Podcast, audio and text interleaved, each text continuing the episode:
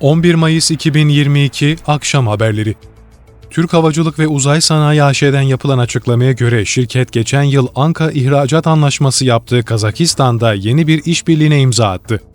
TUSAŞ'la Kazakistan Engineering şirketi arasında imzalanan mutabakat zaptıyla Anka, Kazakistan'da ortak üretilecek. Bakım ve onarım süreçlerini de içeren teknoloji transferi konularında işbirliği gerçekleştirilecek.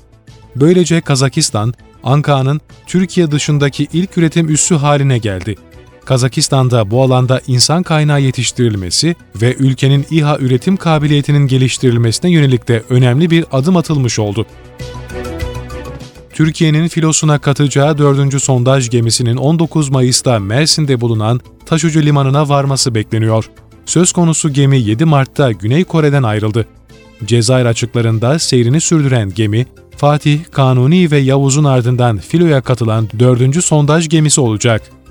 Güney Kore'de bulunan Okpo Limanı'ndan yolculuğuna başlayan geminin 19 Mayıs'ta Taşucu Limanı'nda olacağı öngörülüyor. Milli Savunma Bakanlığı Barış Pınarı ve Fırat Kalkanı bölgelerinde saldırı hazırlığında olan 10 PKK-YPG'li teröristin etkisiz hale getirildiğini bildirdi.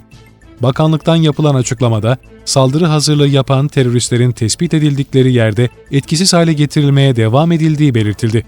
Açıklamada, Barış Pınarı ve Fırat Kalkanı bölgelerine saldırı hazırlığında oldukları belirlenen 10 PKK-YPG'li terörist daha Türk Silahlı Kuvvetlerimiz tarafından etkisiz hale getirildiği bilgisi paylaşıldı.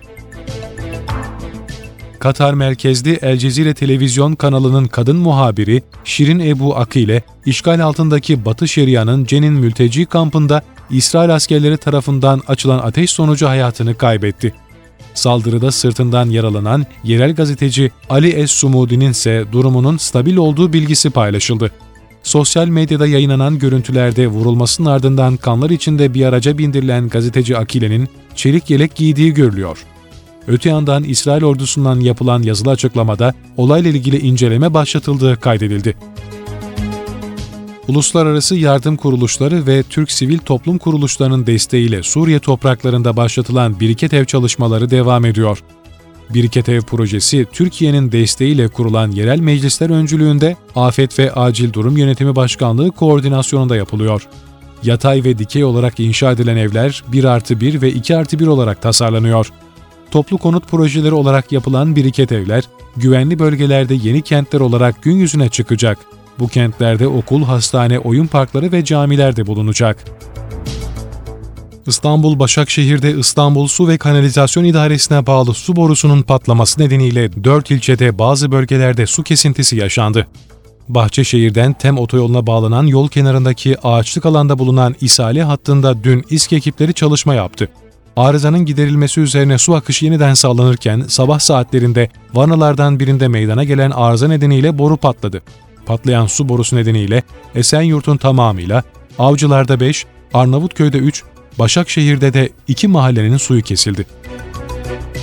Bursa'da bir alışveriş merkezinde bulunan mağazada çökme meydana geldi. Osman Gazi ilçesindeki AVM'de bir mağazanın tavanında çökme yaşandığı ihbar üzerine bölgeye çok sayıda ekip sevk edildi. Polis, itfaiye ve AFAD ekipleri kısa sürede olay yerine ulaşarak çalışma başlattı. İçerideki kişileri tahliye ederek AVM'yi girişleri kapatan ekipler olay yerinde çalışmalarını sürdürüyor.